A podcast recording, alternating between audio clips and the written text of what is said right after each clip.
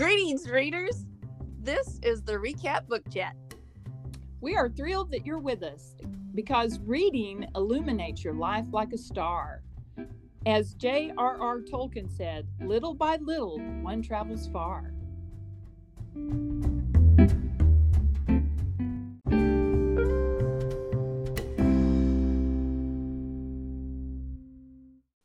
And welcome. So glad that you are joining us for the conclusion of the classic East of Eden by John Steinbeck.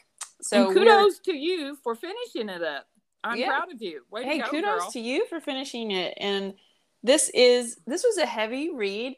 And so let me give a little disclaimer up front that we will probably be talking about some spoilers through this section, because I don't see how we can talk about it and not. So if you want to read this book and don't want spoilers, listen to the first one.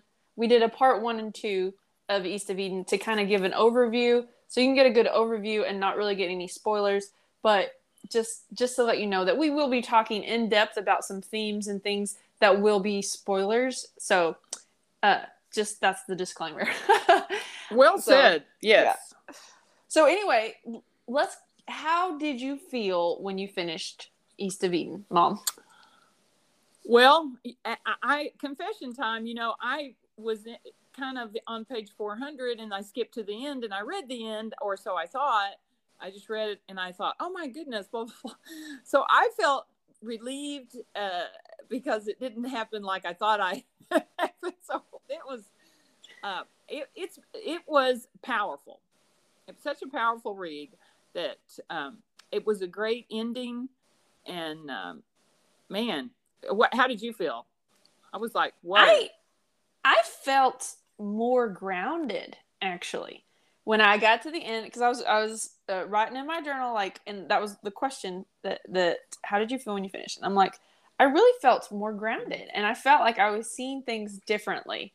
And as far as seeing the world for what it is instead of what, like, my perception of it, like, because we all want the you know, the fluffy perfect ending every time. That's what we want, and that's what we try to contrive our lives to be. But I think this book shows you that that's not healthy. It's not, and Aaron is a perfect example of that. Yeah. It's almost he couldn't take the truth. He couldn't take the bad things of the world. He only saw his imagination, this imaginary perfect thing. But when it didn't fit his perception of that, you know, that is where his world fell apart, because he just couldn't handle it. So it's kind of that was a little bit like his dad Adam. It was before, but it's interesting because Adam, that time after Kathy left him, he kind of died, you know, inside. That's what Lee said. What did Dad do? When Cal's talking to, so on this second half, Cal, the son that really kind of no one likes except Lee, he finds out that his mother was a prostitute, and she owns a house of ill repute. And he finds that out, and he's talking it over with Lee, and then they're kind of hashing that out, and he finds out that she shot his dad. Yeah. He finds all that out, and then he says, what did Dad do? And then Lee said, he died. Mm-hmm. He died, but he didn't die. But you know what I'm saying? Because because it's kind of like Aaron, because it's almost like when you make this fake world, at some point reality is going to crash that world, and it's going to kill you in some form or fashion. And so Adam, he did not see Kathy for who she was until all that happened. And so that all of his previous world collapsed. And then for 11 or 12 years, he's a ghost father. Yes. I love the way Steinbeck, I mean, his description of things is unbelievable. I mean, you feel like you know these people, you know, they live next door to you. I mean, I feel like it's going to be hard to top it. It really, when you come off of something like this, everything else is just going to seem superficial. You know what I'm saying? Like, everything else is going to seem like fluff compared, because mm-hmm. it's just so raw and so real, you know. And it deals with, like, that's one of the things I like. It deals with that relationship, deals with the relationships. And I thought this was interesting. I read this when I was like looking at like the themes and symbols and stuff.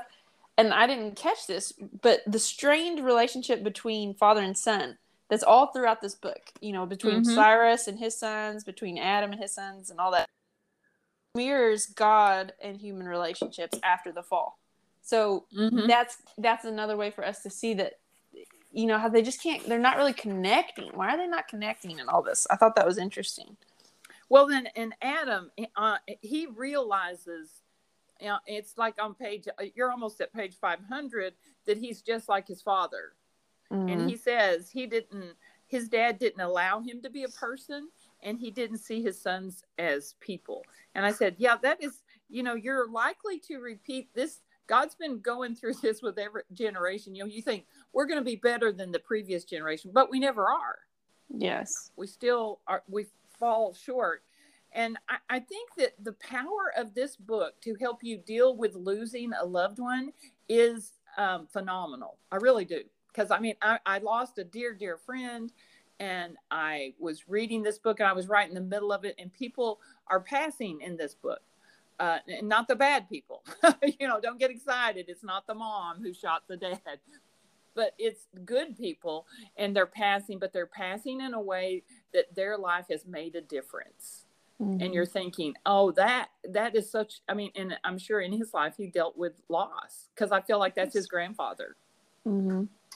And he's dealing with that. And one quote from Samuel Hamilton is, everybody should put this on a t-shirt. Go through the motions. Sam Hamilton said that. Pretend it's true, and maybe it will be. And I'm thinking, I had a teacher in college, Miss Cowan, and she said, act yourself into a better way of thinking. Yes. And that goes with that 5-second rule. 5, 4, 3, 2, 1, go. Because you don't have to want to make your bed. Just make your bed. Mm-hmm. It doesn't really matter the motivation behind it. When you get there in the evening and your dog's tired, guess what? Your bed is made. So, you know, see the difference? It really, the motivation behind a lot of, like this morning I said, okay, sweep and mop and do that. And I'm saying, okay, it doesn't really matter if I like doing it. No. It's good if you can like doing it. I put on Neil Diamond, so I'm like, oh, yeah, I liked it. All right, it was good. Well, and was it Dr. Leaf who said, it's not, don't fake it till you make it, practice it till you become it. Yeah. So it's that, don't try to say, oh, I love this when you don't love it, but still do it. Until and that's what Samuel was wanting Adam to be a dad, even though his heart wasn't in it, because he still can't imagine why Kathy didn't like their home and he's still trying to create a garden for her. And I mean, he just doesn't get it, you know. He didn't see it. And Samuel, that's why he's so for everyone too. That's the other thing. And Cal is actually helpful in other ways too, because he sees the world for what it is. He's aware. Samuel was aware, and Adam wasn't, and Aaron wasn't. And it does take you through Cal's journey. When you first meet Cal, you really don't like him that much. He's more troubled and everything. But it tells you, Lee sees that. And it says that Cal craved warmth and affection, but people preferred Aaron because of his beauty, his simplicity. I think he was more vulnerable.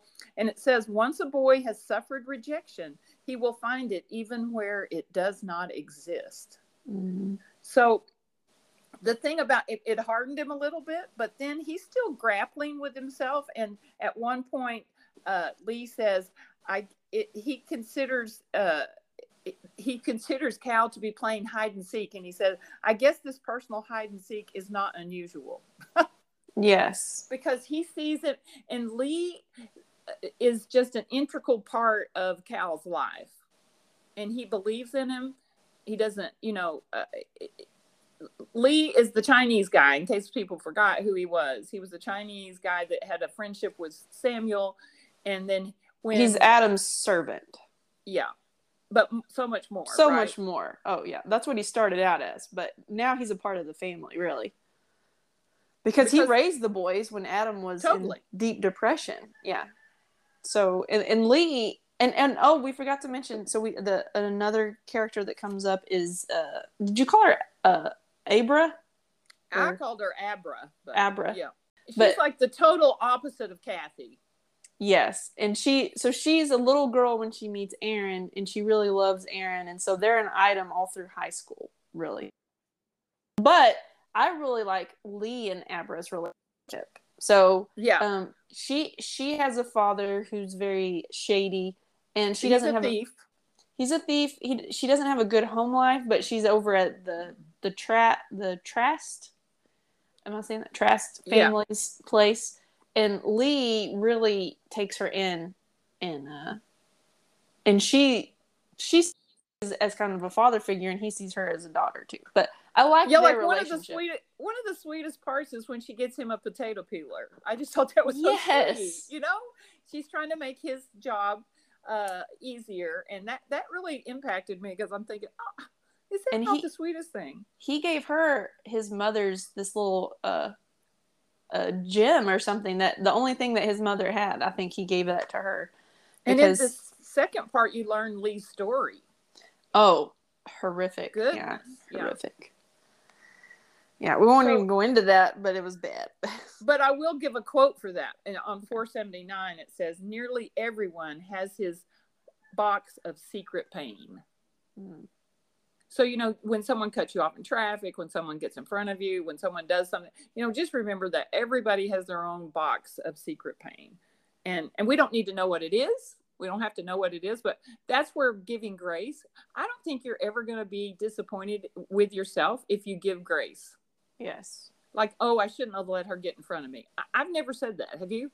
No. I shouldn't have been kind. I shouldn't have been kind. I don't think we're going to do it. So better to err in the area of giving grace. And then, because that secret pain, I mean, and you don't really know about that until the kind of the second half of the book, but Lee has a servant heart, which makes him happy. He's happy to serve.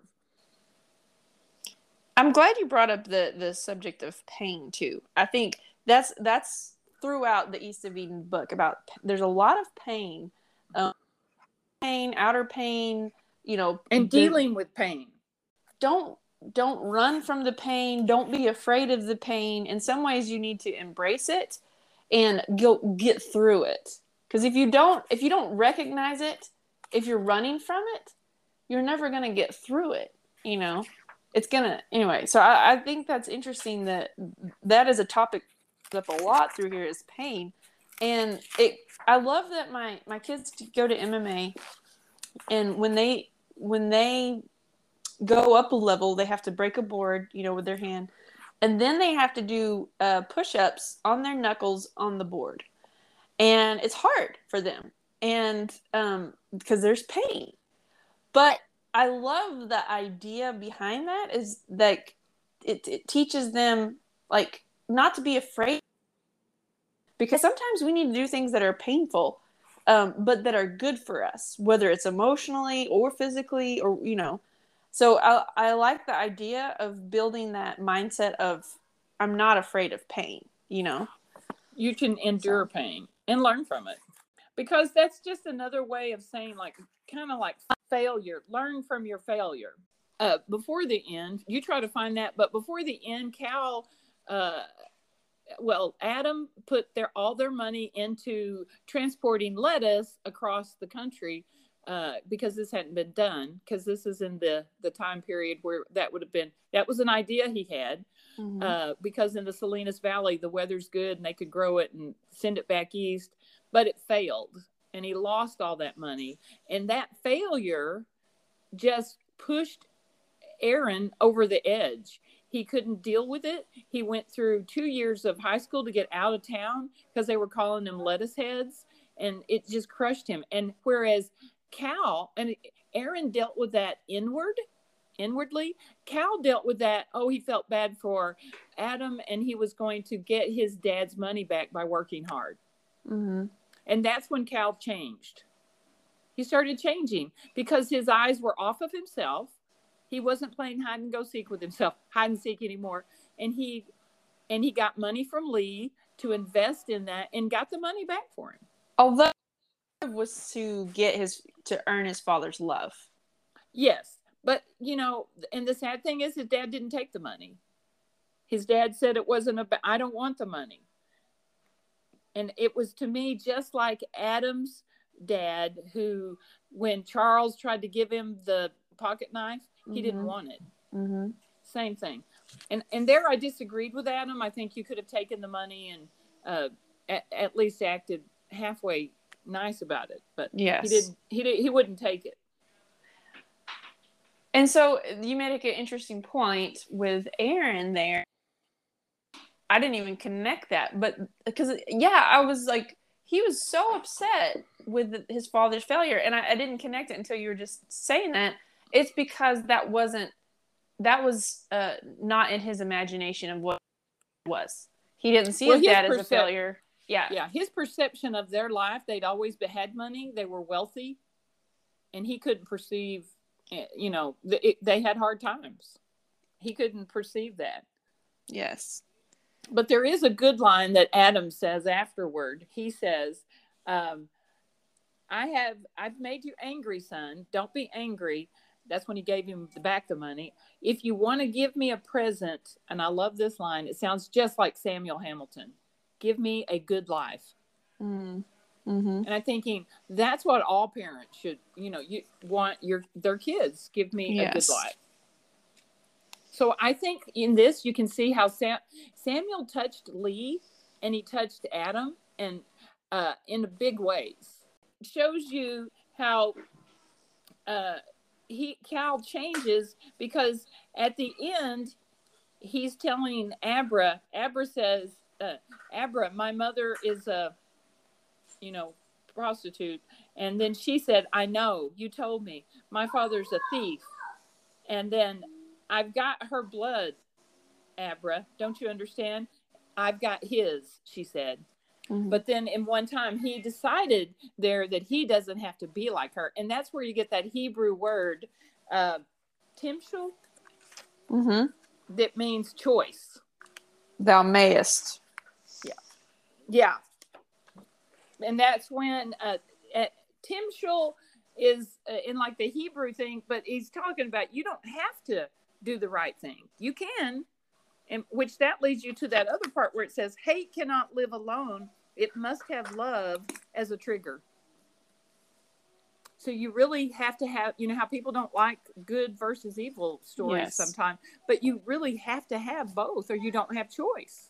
Yes. Can I read this quote? This is I would say, quote, it sums up the book, all of it, but it goes along with what you're saying. But it says, and this is Lee talking, the American Standard Translation orders men to triumph over sin, and you call sin ignorance. The King James translation makes a promise in thou shalt, meaning that men will surely triumph over sin. But the Hebrew word, the word Timshel, thou mayest, that gives a choice. It might be the most important word in the world. That says the way is open. That throws it right back on a man. So you have the choice. Yes, I think that was... I love that. So I love that it's an honor given that choice, for one thing. And then like he says on... He goes on to say, like... You can't just say, oh, well, that's my, you know, my mom was that way, so I'm just going to be that way too. Like, I can't help it. That's who I am. No, you can't say that. You have a choice. And that's what we see Cal struggling with, not becoming his mother. And I loved when he faced her, because how difficult would that be to face her? I mean, you got props to Cal for facing her and Lee's words coming back to him. And he's like, I'm not going to be like you. Like, I'm choosing not to be like you. I don't have to be. Yeah, that's when I started, you know, for a while there, I didn't like Cal because I thought he, you know, because he would roam around at night. He couldn't sleep. He was restless. Mm-hmm. And then he earns your respect. He does. He wants to pay for Aaron going to college. And I was a little troubled that Adam was so exuberant over Aaron finishing 2 years in one and getting a scholarship and all that. But, you know, he really, that is still true today. People value the letter, the degrees you get and all that, instead of someone going to a trade school and becoming an electrician. Yes. Which to me, if your air conditioning goes out, you're going to really want an electrician. You know what I'm saying? Adam was more, he was more philosophical, or he liked more of the knowledge side of things than he did business. So he, knowledge and education more than he did business, which is what Cal was more interested in. That's true. And one of my favorite lines, and my lines are always pretty short, but things do not change with a change of scene, which is SCEN. Isn't that true? Because you take your troubles with you. So they just don't change, because when they moved to Salinas, the town from the country, and they still had the same problems. I'm just, yes. I don't know. In this second half, since we said no spoil, Samuel dies, but the reason he dies and how he deals with that, his daughter Una was his greatest joy. She hungered for learning as a child does for cookies in the late afternoon. Is that well written or what? Yeah, I knew you'd love that line. I was like, that has mom written all over it. And he was not old until she died. Mm-hmm. And my friend Joyce, that I saw that in her mom. She has buried 3 daughters now. I mean, and it ages you. Yes. I mean, you're losing a child. And then she came back and they buried her on the farm, I guess. And she looked like she'd had a terribly hard life. But yes. Like his wife just keeps going, Eliza or Lisa. And there was a funny thing that, and I didn't know if I mentioned it last time. Did I say that to Samuel asked Lisa, do you know the meaning of vacation? Yes. She's working all the time. Because when she finds out her daughter died, she put on a pot of beans. She made, well, at the funeral, she made fried chicken for like 40 people. Or no, that was Samuel's funeral. She made fried chicken. She just kind of keeps going. Yeah, the beans might have been for Una. Yeah. But, I mean, she knows people are going to come. And I don't know. And Samuel... he loved this land, and he told Adam, they say a mother loves best an ugly child, because his land was ugly, remember? But he loved it. So I do wish he had wrapped up that a little bit neater, I guess, now that you're saying that. So we don't know what happened to it. So I would have liked to known what had happened to it. Yeah. I think that, maybe John Steinbeck ended up with it. I mean, the grandkids. Possibly. But as far as wrapping up the story toward the end, Aaron can't deal with finding out. And in the introduction, the guy says it was really Adam lying to him that he couldn't deal with. Not the mother being a prostitute, but I think it was both. I definitely favor it was about the prostitution, wanting to be a minister. He was so he couldn't stand being dirty emotionally, and because he talked about that. He was like, "Oh, I feel so dirty on certain things." Like, so idea of he couldn't deal with the real world and and sin and stuff like that. He couldn't handle it. So he joins the army, the military, which that goes back with Adam was in the military, so that kind of goes full. It's almost like an escape from reality, trying to get out of something, but you don't really escape it. Yes, true. It to avoid it. Mm-hmm. But so you see what happened when I went ahead and read the end of the book. You see Cal saying, "I killed him. I killed Aaron." Well, I thought he killed him, like Cain killed Abel, because I thought, well, it is an allegory. And then I find out that Cal's telling him the truth just caused him to join the army. Well, then, you know, really, Aaron was in charge of Aaron. Yes. You know, he was. He made a choice. But I was just like, whoa. Cal told him about his mother maliciously, but Aaron still had how he acted on that information. And okay, I wanted to talk with you about this too. This was very curious. So we don't see any really hint of humanness to Kathy, except at the end when she's like, "What do you think this was about?" When it's like, because she left everything to Aaron, which was interesting. And she only saw him one time, but she really liked him, I think, because he looked like her. But then she was even saying, like, what if I got a house in New York City and just me and Aaron lived there and stuff like that? What was your take on that? What was that about?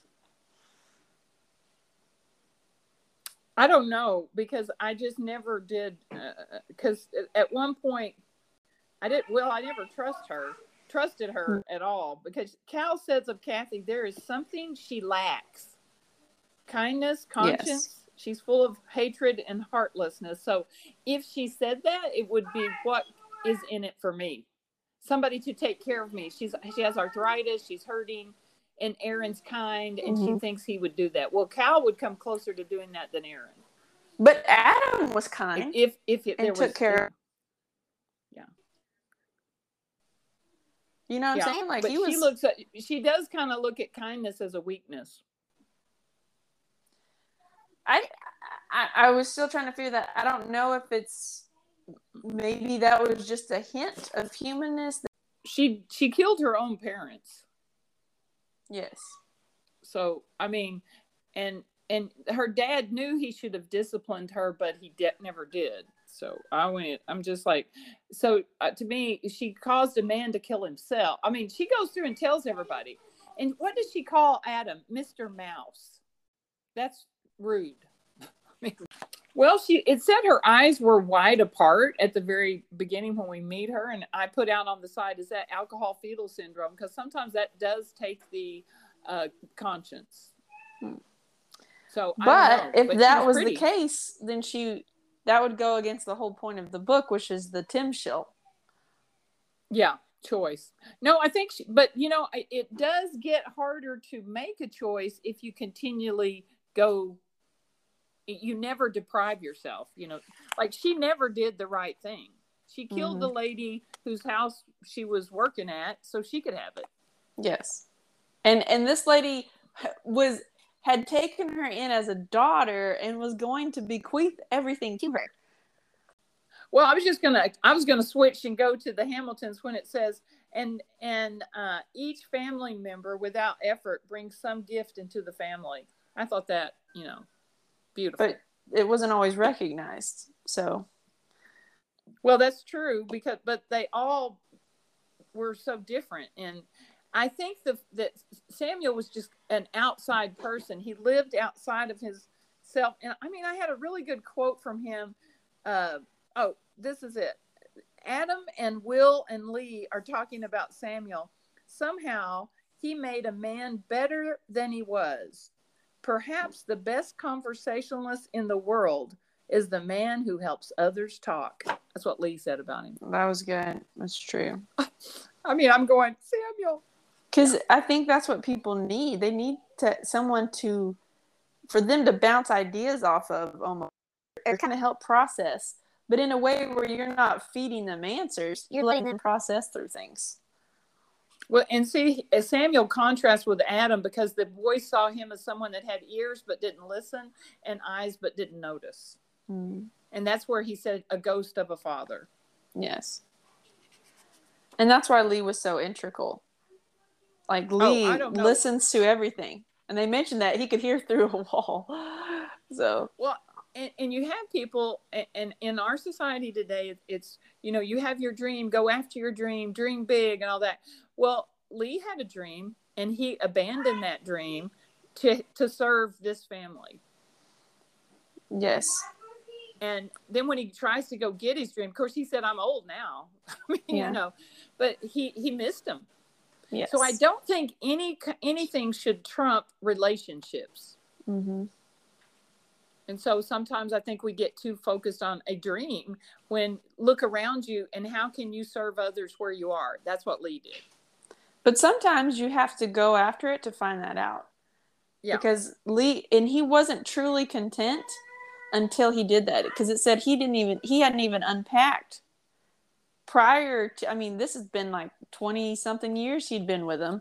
He hadn't really unpacked his stuff till after he left him and tried to do it on his own and then came back and then he was content and settled in.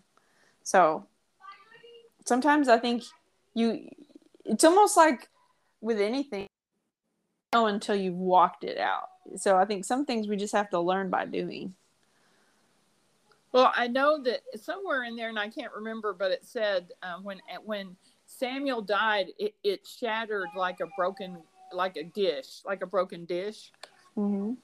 The world shattered like a broken dish. And I think that was because he was in everyone's life. And what Samuel referred to himself as nosy. You remember? Yes. Said, I'm nosy. And, you know, but and they say you can only have like 3 really good close friends in life. But I think Samuel, he did much more than that. Because I think he was close to everyone. Yes. If he knew you, he was close to you. Yes. And I just, they say that it hinges on being wisdom literature because of Samuel. Because when he talks, it's kind of like, ooh, that's good. Ooh, that's good. Did you find at the end what you were on in what did the doctor say? Oh, yeah. He said to bear up. Oh, there it is. I'm sorry, Cal. Bear up. You'll have to bear up. And he said, it always surprises me how people bear up. They always do. And that's after he's telling Cal, basically, he's the head of the family now and all that. And that's what Aaron couldn't do is bear up. Or he didn't. I guess he chose not to bear up, you know. And I think that's that choice of kind of, I guess, between being a victim. And I felt like Aaron had the victim mindset. It's like, oh, I thought of him as being as having a fixed mindset, a fixed and a victim, because like, he couldn't. Yeah. He wasn't flexible, and he didn't want to change. I've heard teachers kind of give kids grace because they said, "Well, he has a bad home life." Well, he still shouldn't hit little Johnny on the playground if he has a dad in jail. You still don't do that. You know, I know he can have a bad home life, and I can pray for him and feel for him. But the biggest thing you can do for him is to show him that his actions have consequences, because his dad didn't learn that. Yes. So now it's your job to teach him that. Yeah, it's close to the end. It says, Adam could do no dishonesty. He didn't want anything. You had to crave something to be dishonest. You know, that was when I think, you know, she kind of teased Adam or something, but she did not have any control over him at the end, you know. Yes. So what did you learn from this book? Well, I want to be like Samuel. I want to listen to people and I want to make people better. I love that he made a man better than he was. I want to think well of people, and then I want to do the hard thing, and I want to not really hit them in the face if they need to. But I want to be that friend that says you're going down a dark path. Mm, yeah. I want to be brave enough to be like Samuel and do that, and also be like Lee, steadfast. To kind of be that indicator, right? Mm-hmm. I think of that as like, I love in the newer vehicles, they have that thing on your side. That's your indicator. You can't see it. It's your blind spot, but that comes on and lets you know there's danger. There's someone on this side. And I feel like what you're saying is you want to be that for someone. You want to be that indicator saying, hey, don't go in that lane, you know? And I want people to be that for me too. Mm-hmm. You know, I think we all need those. It's easy, really, when you get right down to it. It's kind of easy to be a yes man. Oh yeah, isn't it? Mm-hmm. He's like, oh, how's that look? Oh, that's good. That looks great. It's great. Instead of saying, well, you know, you didn't capitalize the title. Sorry. And really, Lee was that way to Cal. Remember, Lee had to come in and tell Cal, tell him kind of how he was. He took that from Samuel, you know, and had to be that say the hard thing. It says that Cal respected Lee, and it said, and he had a little fear of Lee. Mm-hmm. And which I picture Lee being smaller than Cal, but I think my takeaway, I think this is from Lee too, but he said, "There's more beauty in truth, even if it's dreadful beauty." And I feel that is a big theme through the book too. That it's just like again that. So that's what I learned, that it makes you see. It's better to see things as they are, like see the beauty of things as they really are, instead of trying to conjure up this idealistic version of that. And I think in our society that's difficult. We're getting like this perfect image. So it's easy. It's probably even easier now to conjure up this world. You know, it's like, oh, you have an idea of, oh, like all these people are my friends. You know, really they're not. Take off the rose-colored glasses, basically, and see things for what they really are. Because, you know, and you think about that years ago, and this isn't this funny, this has popped in my head, but years ago, and it was in some kind of magazine, and it was a little comic, just one frame, and it must have been a woman's magazine. But in it says, you could see just married, her wedding dress was off, and it was the honeymoon night, I guess.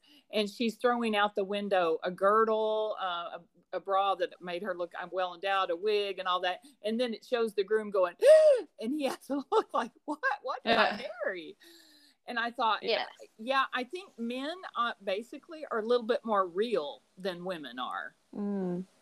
And I think that's because women feel insecure and who they are, and just that's why we wear makeup and to look better.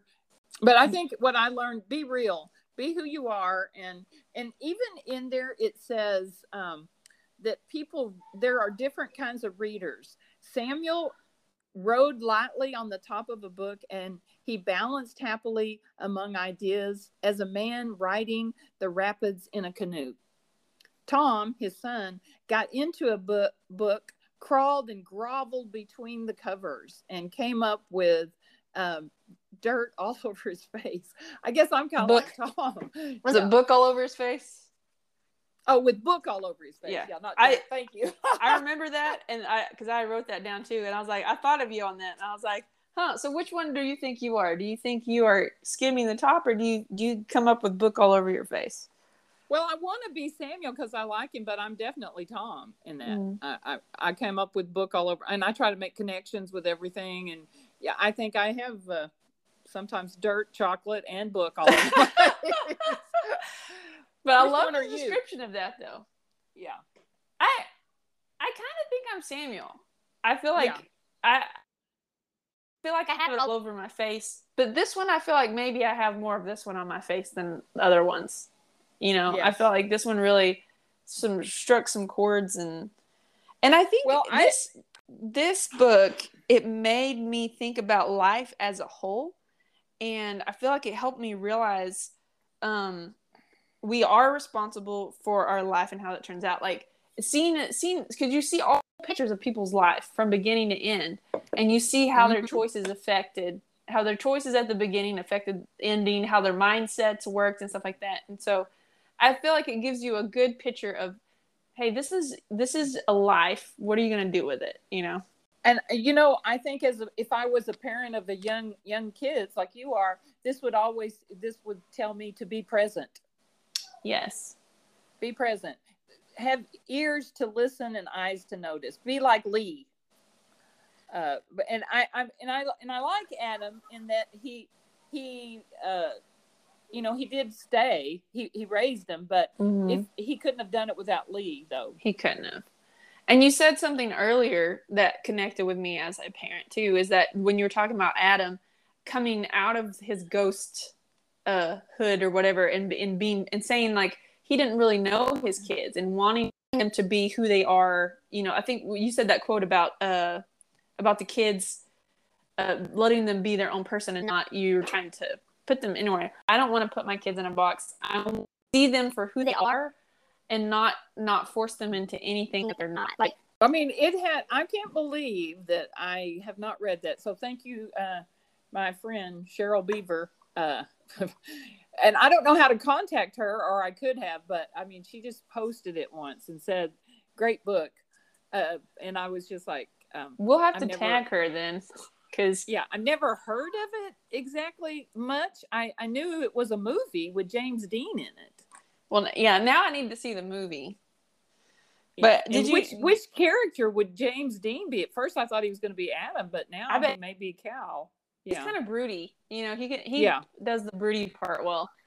I like this quote too. All novels, all poetry are built on the never-ending contest in ourselves of good and evil. So, and I think that's so true. Yeah, yeah. That's what it comes down to. But man, so well written. So what was, last question, what was your most memorable scene from the entire book? If you had one memorable scene. Whoa, man, there were so many stories going on. I still would go back to the first one when I said, I liked it when Samuel hit Adam and made him name the boys after 11 years.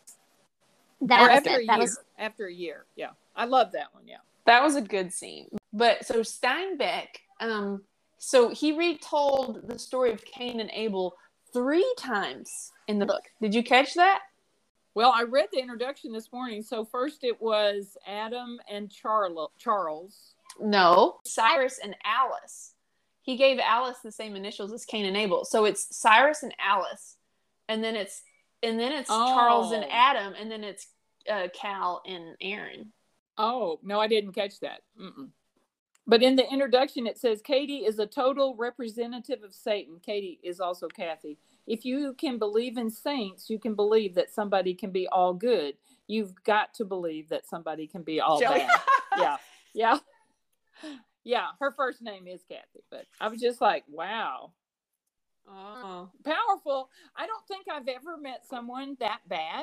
This is what they said of the pioneers in the Salinas Valley. I think that because they trusted themselves and respected themselves as individuals, because they knew beyond doubt that they were valuable and potentially moral units, because of this, they could give God their own courage and dignity and then receive it back. Such things have disappeared, perhaps because men do not trust themselves anymore. And when that happens, there is nothing left except perhaps to find some strong, sure man, even though he may be wrong, and to dangle from his coattails. I thought, whoa. I mean, who writes like that? Really? Yes.